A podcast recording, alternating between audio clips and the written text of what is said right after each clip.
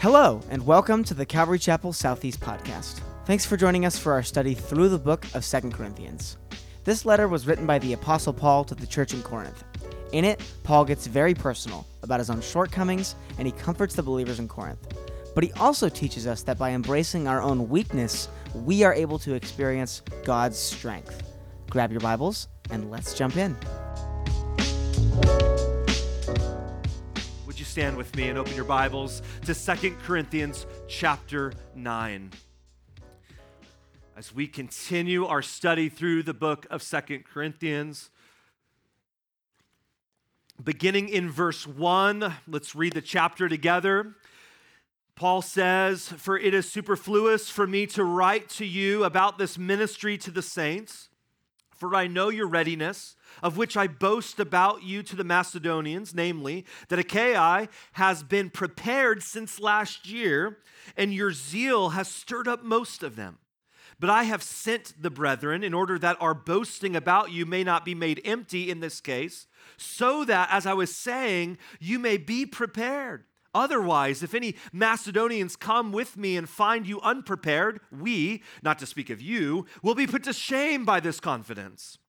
So I thought it necessary to urge the brethren that they would go on ahead to you and arrange beforehand your previously promised bountiful gift, so that the same would be ready as a bountiful gift and not affected by covetousness.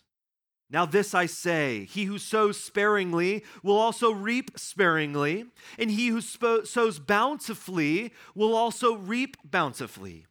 Each one must do just as he has purposed in his heart, not grudgingly or under compulsion, for God loves a cheerful giver.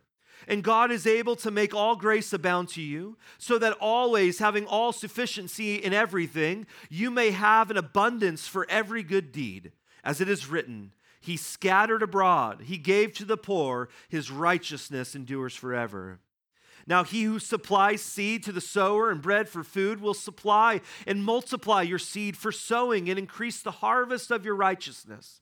You will be enriched in everything for all liberality, which through us is producing thanksgiving to God.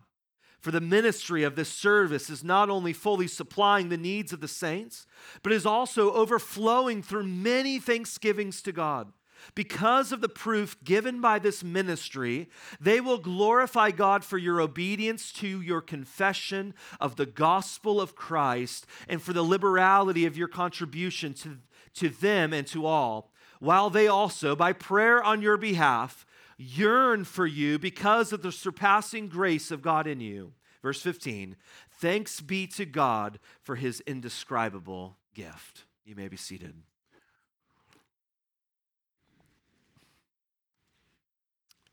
Let me ask you have you ever been in a situation where someone that you know might have had great intentions about something, but they lacked the follow through? You're like, yes, I'm sitting next to them. No, like, if you're not careful in that type of situation, it could be frustrating, right? You can find yourself super just annoyed and bugged and frustrated with that person. You said you were going to do this, but you haven't done it yet. But what if we could encourage that person in our life in a way that encourages them to follow through on their good intentions without nagging them? Well, that's what the apostle Paul is doing here in Second Corinthians chapter 9. Chapter 9 is really a continuation of what he was writing in chapter 8. Because two weeks ago, week before the church in the park, we looked at chapter 8, and Paul began to encourage the, believe, the believers in Corinth to follow through on a commitment that they had previously made. You guys remember that? Remember that that there was a famine, there was a persecution happening at the mother church in Jerusalem, right? The sending church, they were suffering, they were under a great financial strain, they were just going through a hard, difficult time. And so Paul, just the great wise guy that he was, he saw this as a great opportunity for the Gentile Christians in Macedonia to come alongside and to encourage the Jewish believers in Jerusalem. And so Paul reached out to these Gentile churches, asking them, hey, would you receive this special offering that we can come and bring it to those struggling and suffering in Jerusalem? And Corinth, which is in ancient Greece, was a wealthy church. It was in a wealthy area. They were the first church to respond to this request, and they responded with this re- resounding yes, like we're on it. We want to help out. But we learned as time went on, First Corinthians tells us sin got in the way, right? And this desire got put on hold. And now, through a series of letters, through a series of visits, the Corinthians finally repented. And now Paul was seeking to see them get back to this gracious work to complete this offering. And so Paul is writing to them here to encourage them to follow through on their commitment. And in chapter 8, we saw three ways that he sought to encourage them. If you were here, you remember. Number one was he used uh, the Macedonians as an example. Now, the Macedonians weren't rich like the Corinthians, they were poor, but they themselves gave in hard times, we saw. They gave generously, they gave enthusiastically, they had good motives behind their giving. We also saw that Paul encouraged them to abound in this gracious work, this grace of, of giving. That is, God doesn't need your money, but He invites us to partner with Him with what He's doing in the church and in the world. And then the third way that he sought to encourage the Corinthians was saying, hey guys, remember the sacrifice of Jesus and how Jesus gave. Remember 2 Corinthians 8 9, he said this For you know the grace of our Lord Jesus Christ, that though he was rich, yet for your sake he became poor so that through oh so that you through his poverty might become rich in other words, remember, Paul was telling them, hey guys, don't forget that the one who created everything, right, the creator of the heavens and the earth, he laid it all down and entered into total poverty. Why? So that you and I can become rich towards the things of God. And here in chapter 9, he's going to continue to encourage them. In the first five verses, we're going to see how Paul encourages a church who might have had good intentions, but they got stuck in the follow through. And the first thing I want you to notice, if you're taking notes, write this down. Paul gives them the benefit of the doubt. I love this. This is a great way that, to encourage people who are just getting stuck. Look at verse 1 with me one more time. He says, For it is, su- for it is superfluous. That literally means not necessary for me to write to you about this ministry to the saints for I know your readiness, of which I boast about you to the Macedonians, namely that Achaia has prepared since last year. They've been prepared since last year, and your zeal has stirred up most of them. Paul here is believing that this church still wants to help in this need. He's believing the best in them he's assuming the best. Like th- there must have been, you know, a, a, a legit reason for their delay and follow through. So again, he's giving them the benefit of the doubt. And I can't help but think of 1 Corinthians 13. It's the, it's the chapter on love when Paul would write to them. It says, Love is patient and kind, right? But he goes on to say, Love bears all things, believes all things, hopes all things, endures all things. And this is what Paul is doing here with the Corinthians. And this is what that kind of love looks like. He's giving them the benefit of the doubt. Let me ask you this morning what is your natural tendency in dealing with others? Do you naturally think the best, or do you naturally think the worst of others? And only you can answer that. And I think it's God's word to all of us this morning is to seek to grow as a people who would think the best of one another, especially our brothers and sisters in Christ, that we would always give one another the benefit of the doubt. And so Paul is thinking the best about them. He says, I know your willingness. I boasted about your willingness, and I'm believing that hasn't changed. Secondly, we see that he tells them how others have been encouraged. He says, and your zeal, in verse 2, has stirred up most of them. Though, those words stirred up means to excite, to stimulate, to provoke, to cause someone to react in a way that suggests like acceptance of a challenge. And Paul says, Your zeal, Corinth, has done that. You know, isn't it interesting how zeal can have this contagious effect on the church? And I think of it this way. I don't know if you've been around, like if this, if if you've experienced this before, where somebody in the church is kind of getting fired up about something. It could be a missionary, could be a church planter, could just be someone, the Lord just stirring their hearts, and they begin to share. And you're just like, oh my gosh, like that sounds amazing. Um, I've had many friends in the last few years go out and plant churches all over the country. And as I watch them, um, I'm just there's a part of me over the years that felt like, man, I want to be a part of that, right? I'm like, I'm stirred up. I want to be a part of that. Have you ever heard of FOMO? It's fear of missing out. I have that in like great lengths, right? Like I have it big time. I'm like, I want to be a part of that. Like my buddy just planted a church like in the Phoenix area, and they're actually launching next Sunday, and already the Holy Spirit's pouring out, and people are getting saved. They have 500 people um, right now. They've been doing kind of like once a month gatherings. It's just incredible, like what what the Lord is doing. And I'm like, there's part of me that's like, oh man, like if I wasn't here, I'd want to be there, and I don't want to miss out on that thing thing, right? And that was the Corinthians. Their zeal was contagious. And he's seeking to encourage the believers in Corinth by using how their zeal has affected others. Like, you guys are doing good.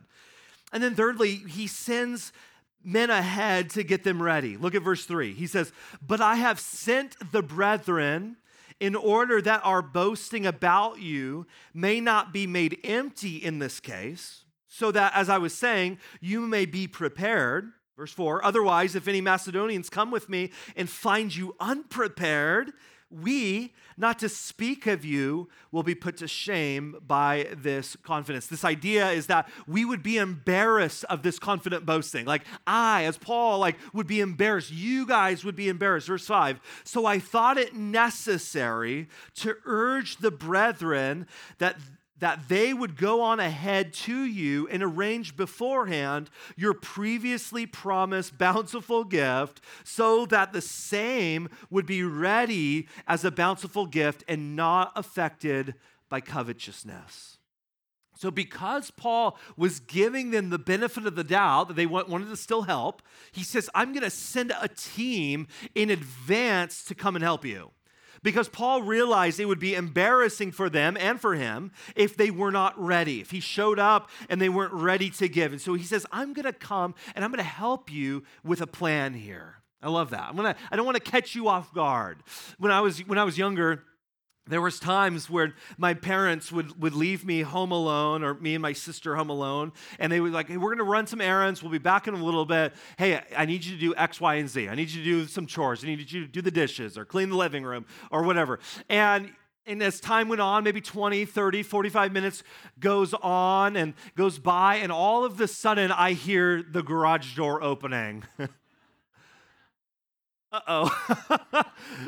no, like, where's the heads up? And I used to think, like, a little heads up would be nice, you know, like, even though I was the procrastinator, right?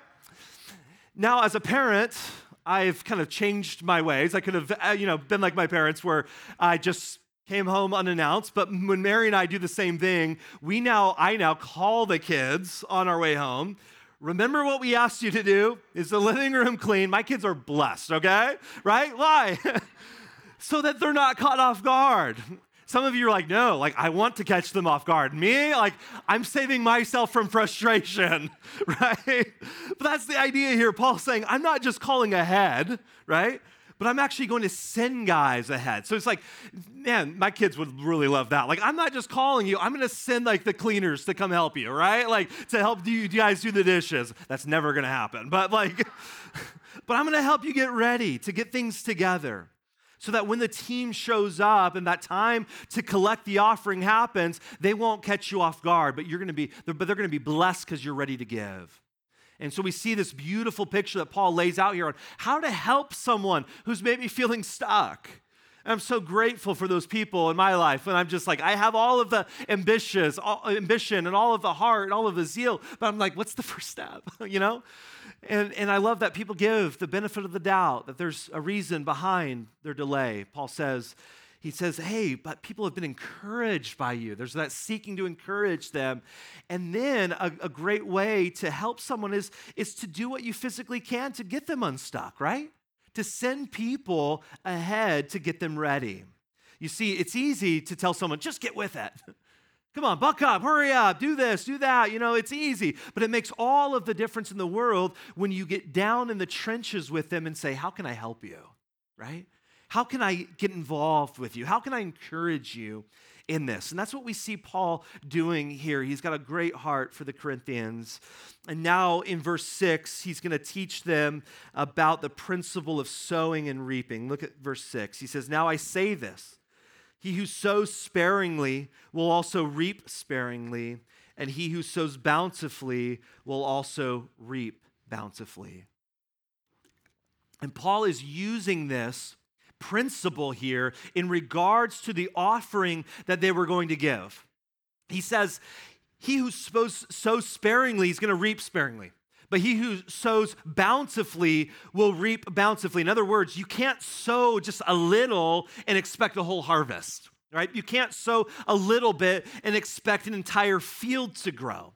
And there's a spiritual principle here that Paul is teaching them concerning sowing and reaping. And a couple observations that I want to make, and they'll be on the screen. When it comes to sowing and reaping, number one is that you reap after the same kind. Okay, I want you to know that. When it comes to sowing and reaping, you reap after the same kind. That is, if I plant an apple seed, I'm not going to get an avocado, right, tree to, to grow, right? I mean, that would be amazing. But like, no, like you reap after the same kind. If I sow wheat, I'm not going to expect corn to grow. And this is a principle that applies in all of our walks with Christ. Like I, we, I, I, encounter Christians all the time who they, they wonder why their walk with Jesus is anemic, right? And part of the reason, maybe that's you this morning, you're like, why is my walk with Jesus so stale and stagnant? Part of the reason is that they're sowing sparingly in the relationship with Christ. They're sowing, they're spending too much time involved in other things, less important things. They're not sowing into their walk with Jesus. And it also speaks of what they're sowing. They might not be sowing the right things. I think of what Paul would say in Galatians 6 do not be deceived, he says. God is not mocked. For whatever a man sows, this he will also reap. For the one who sows to his own flesh will from the flesh reap corruption, but the one who sows to the Spirit will from the Spirit reap eternal life. Paul's saying if you sow to the Spirit, you invest your life into the things of the Lord, you're going to reap eternal life. You're going to reap good things. The fruit of the Spirit is going to abound in your life. But the opposite is true. If you sow to your flesh, you're going to reap corruption. You know, some people want to grow spiritually, but that yet they're spending their whole lives sowing to worthless things. Listen, you will not reap a life of spiritual fruit if you are constantly sowing to your flesh. I want you to know that. Some of you, you're sowing to your flesh, you're, you're all about your own happiness and all of these things, and you're expecting to move forward in your relationship with Christ. You're expecting, you're like, man, why, why am I not growing in my knowledge of God's word? It's because you're on your smartphone in the morning instead of in the Bible, right? Like you're sowing to the things of the flesh. You know, this applies not just in our walk with Jesus, but in our marriages. Couples often wonder, why are, why are we struggling in our marriage? You know, I, have heard it said that marriages are like a garden in two ways, right? In marriage, if you're sowing seeds of neglect and disrespect and distrust, well, guess what? That's what you're gonna get. But if you're sowing seeds of love and respect, you're gonna re- reap the blessings of that. But another way that marriage is like a garden is that you, if you neglect a garden, what happens? Right? If you neglect your, your spouse and you, you, things start to die and love starts to die and trust dies and joy dies, weeds grow if you neglect it. But if you sow seeds of trust and love and grace in your relationship, you sow bountifully, guess what? You'll reap bountifully. It's this, it's, it's, it's the principle of sowing and reaping. So it's a, applicable in our relationships with the Lord as individuals it's applicable in our marriage and really in every relationship in our lives. In other words, you get out what you put in. So, what are you sowing? In whatever relationship and whatever context that is for you, what are you sowing? Because know that you will reap after its own kind. Secondly, you reap after you've sown. The thing is, you have to sow first. You can't expect a harvest if you don't plant any seeds. A side, side note to this, if we're honest though, um, as followers of Jesus, this can be very difficult because a lot of times it can feel like we're sowing and we're sowing and we're sowing, and it can seem like a long time before we start to see any fruit. And this could be in our marriages where you're like, man, I've been that faithful spouse, and yet my, other, my, my spouse is just not coming around. And this could be in our walk with the Lord, even where, where it's like, man, I'm doing the right thing. I'm going to church. I'm in my Bible. You know, this could be personally, this could be in our ministries. And we live, and the, the problem is, is we live in a culture where we want everything now, right? We want everything instant. We have fast food, right? We love Chick fil A. We're like, we're so grateful that the Clackamas has like two lines that goes through. We're like faster, like Dutch Bros. Like I was there this morning. It's like they get you in, they get you out 45 seconds. Like, give me my caffeine. We love instant everything. Because we all long, though, for instant harvest, instant fruit in our lives. But listen, church, it doesn't always happen that way. What does a farmer do when he goes out? He plants the seeds. He waters the seeds and then he waits. That's why Paul would say in Galatians 6 9, let us not lose heart, or in other translations, let us not grow weary in doing good. He says, for in due time we will reap if we do not grow weary. Sometimes we can be so impatient after the sowing process. We're like, but Lord, we did the right thing, and where's the results? Lord, I went to the gym once. Like, where's my six pack, right? Like, I heard, I heard it said, and this is just, I think this is a, a good word. I heard this said, above all, trust in the slow work of God. And oftentimes, if we're honest, we're in a hurry for results, but all the while, God is doing a good, deep, slow work in us. So don't be discouraged if fruit doesn't come instantly. It might not be in our timing when, when the fruit is actually born, but we know that we will reap in due time. And so you reap after the same kind, you reap after you've sown. That thirdly, you reap more than you sow. You plant one apple seed, but what do you get? An apple tree, right? Tons of apples in the spiritual realm, if you sow to the Spirit, listen, God will never be your debtor. Never. God will bless you. Proverbs 3 9 and 10 says, Honor the Lord from your wealth and from the first of all your produce. So your barns will be filled with plenty, and your vats will overflow with new wine. So you're always going to reap more than you sow. And this is the principle that Paul is giving here. Corinth, if you sow sparingly, you're going to reap sparingly. But if you sow bountifully, you will reap bountifully. And this reminds me of something the Lord spoke through Malachi the prophet to the people of Israel in Malachi 3. He says, Bring the whole tithe into the storehouse, so that there may be food in my house. He says, And test me now in this, says the Lord of hosts if I will not open for you the windows of heaven and pour out for you a blessing until it overflows.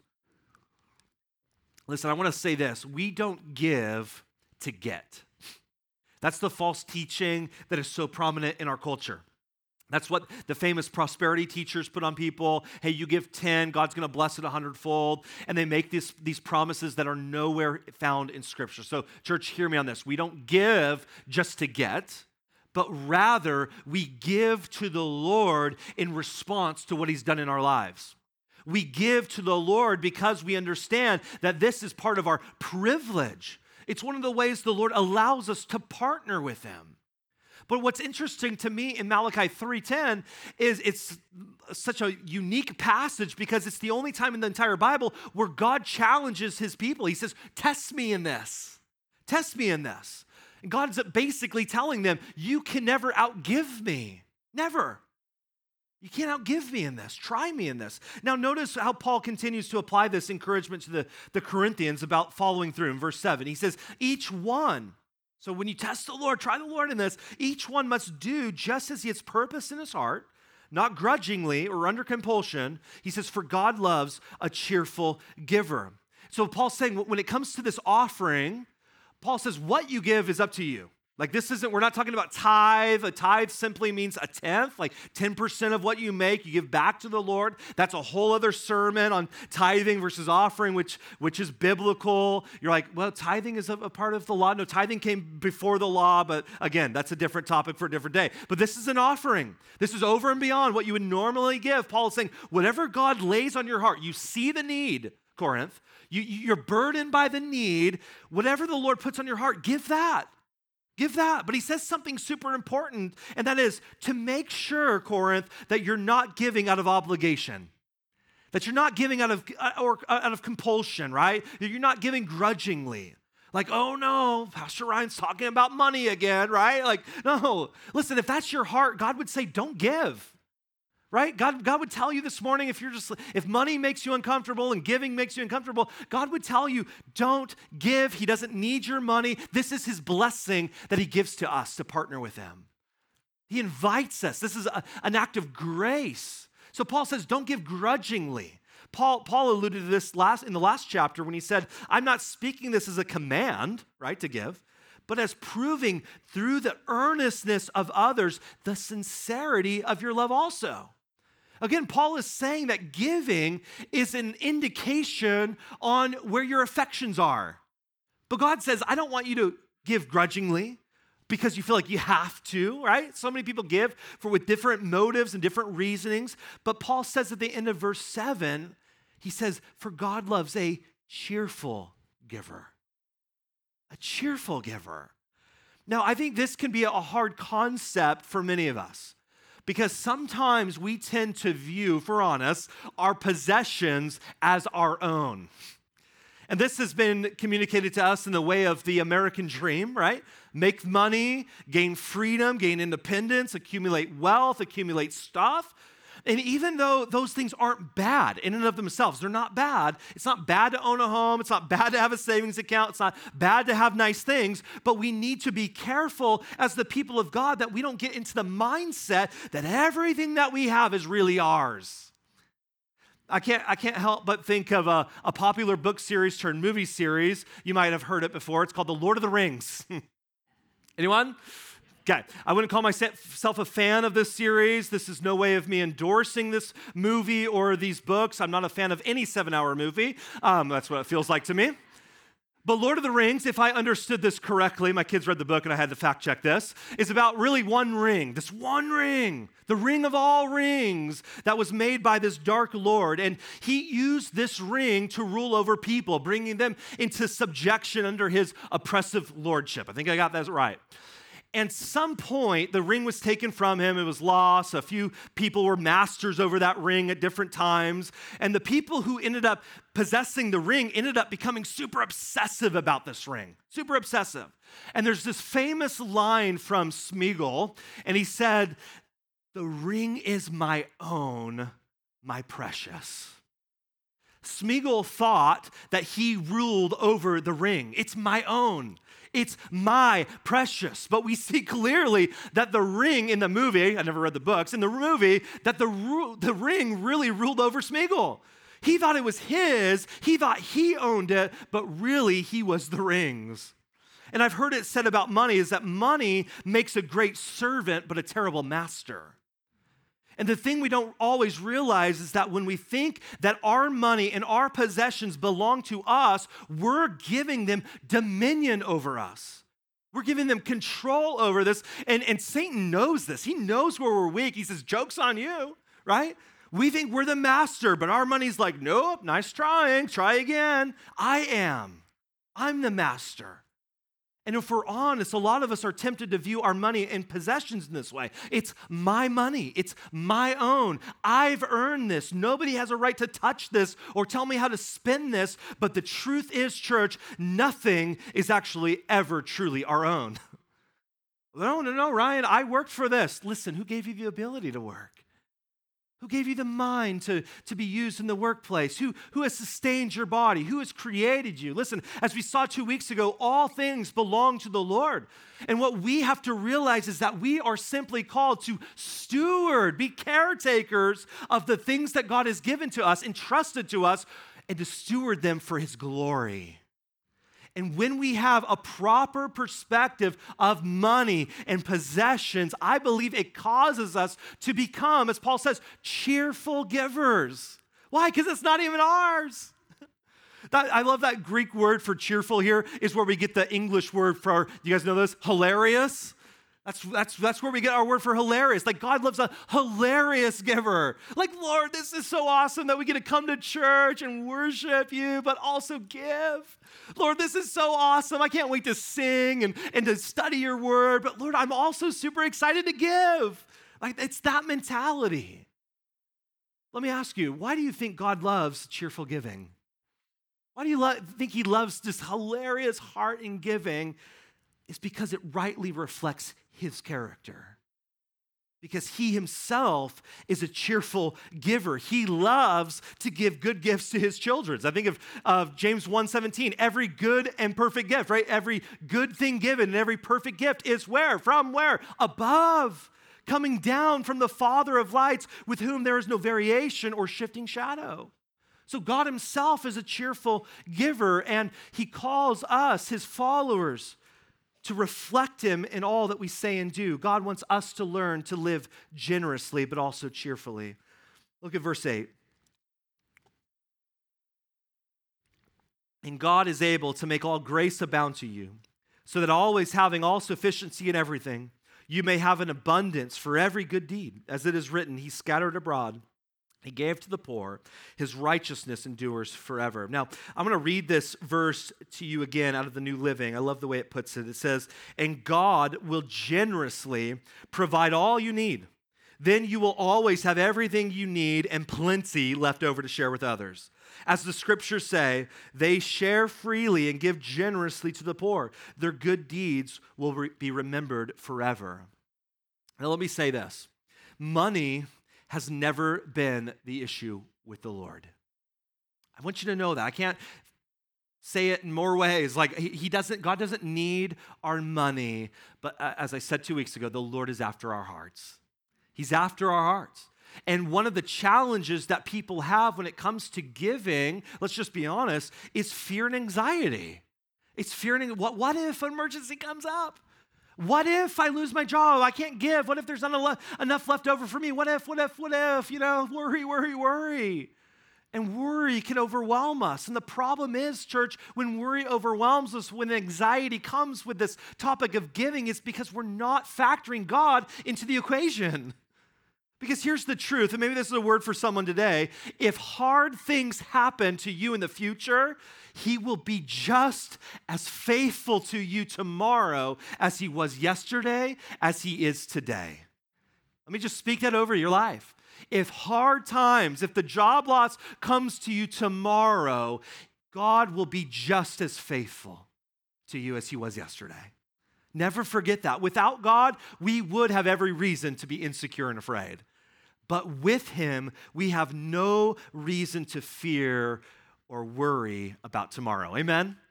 Jesus sought to emphasize this amazing truth in Matthew 6 when he says, Therefore I tell you, do not be anxious about your life, what you will eat or what you will drink, nor about your body, what you will put on. Is not life more than food and the body more than clothing? Look at the birds of the air. They neither sow nor reap nor gather into barns, and yet your heavenly Father feeds them. Are you not of more value than they? And which of you, by being anxious, can add a single hour to his span of life? And why are you anxious about clothing? Consider the lilies of the field, how they grow. They neither toil nor spin. Yet I tell you, even Solomon in all his glory was not arrayed like one of these. But if God so clothes the grass of the field, which today is alive and tomorrow is thrown into the oven, will he not much more clothe you, O you of little faith? Therefore, do not be anxious, saying, What shall we eat? Or what shall we drink? Or what shall we wear? For the Gentiles seek after these things. And your heavenly Father knows that you need them all. But Jesus would tell them, verse 33, But seek first the kingdom of God and his righteousness, and all these things will be added to you. Seek first the kingdom of God and all these things will be added to you. Verse 10, Paul says, Now he who supplies seed to the sower and bread for food will supply and multiply your seed for sowing and increase the harvest of your righteousness. You see, we get seeds and you get them not to hoard them, right? Not to just store them. If you go to Fred Meyer today and you go and buy some seeds, uh, you don't just put them in the shed, right? For, for ever and ever and ever. No, no, that's not the purpose. You get seeds to plant them. And this is what Paul's saying. Your gifts, your talents, your time, your resources are like seeds that are not meant to be hoarded, they're meant to be used. The, the New Living says, verse 10, this way, it'll be on the screen For God is the one who provides seed for the farmer and then bread to eat. In the same way, He will provide and increase your resources and then produce a great harvest of generosity in you. Paul's saying that, that God is the one who provides both the seed to sow and the means by which it grows for a great harvest. The farmers, they take the seed that was given to them, they plant it, they water it, but it's God who ultimately causes the growth. We have, though, as farmers, a responsibility to sow what He's given to us. And God has given to us, some of us, a lot of talent and giftings. How are you sowing that in the ways of Jesus? Like, are you giving that back to Him? Some of you, God's given you finances and resources. How are you stewarding those? And when we learn to be faithful in giving, Paul is saying that it produces something in us. And Paul calls it a great harvest of generosity. Now, I want you to notice the further results that Paul gives, but um, for the sake of time, I want to read the next few verses just from the New Living. I'll put them on the screen for you to follow. I think it'll be a lot easier to understand. He says, And when we take your gifts, that is your offering, to those who need them, they will thank God he says in verse 12, so two good things will result from this ministry of giving. Here's the first one the needs of the believers in Jerusalem will be met. And here's the second one. And they will joyfully express their thanks to God. As a result of your ministry, they will give glory to God. I love that. So he's saying is by your generosity, the people's needs, the legit needs will be met. And in it, and in their needs being met, they're going to glorify God because of what you've done. He goes on to say, For your generosity to them and to all believers will prove that you are obedient to the good news of Christ, that you're obedient to the gospel, that you're more than just a hearer of the word, but you're a doer.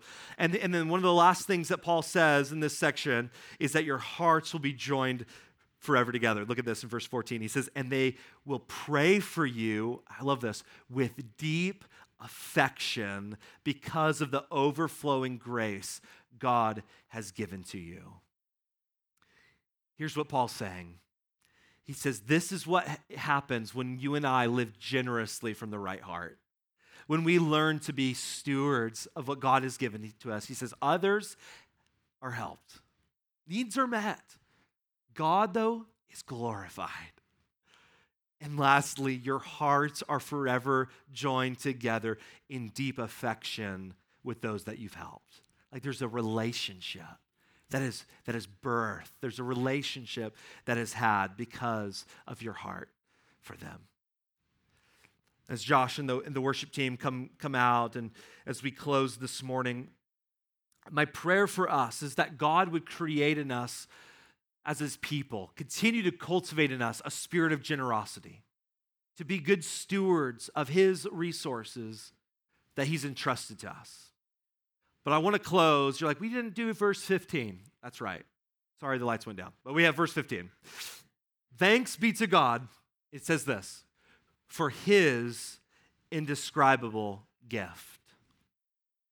And today, this morning, we're going to close by remembering and celebrating the greatest gift ever given, which is Jesus Christ.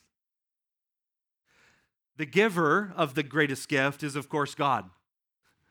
I think of John 3 16, the first half, for God so loved the world that he gave his only begotten Son.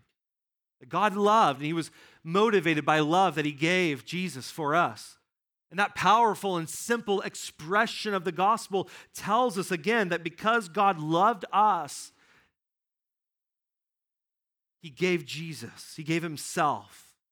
And it's no wonder that we can respond, as Paul says in verse 15 Thanks be to God for his indescribable gift.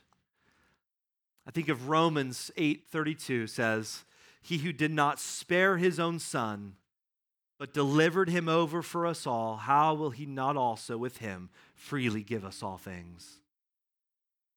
He did not spare his own son. That Jesus came, that God sent Jesus to do what we could not do. To shed his blood for the remission of our sins. And today we remember Jesus.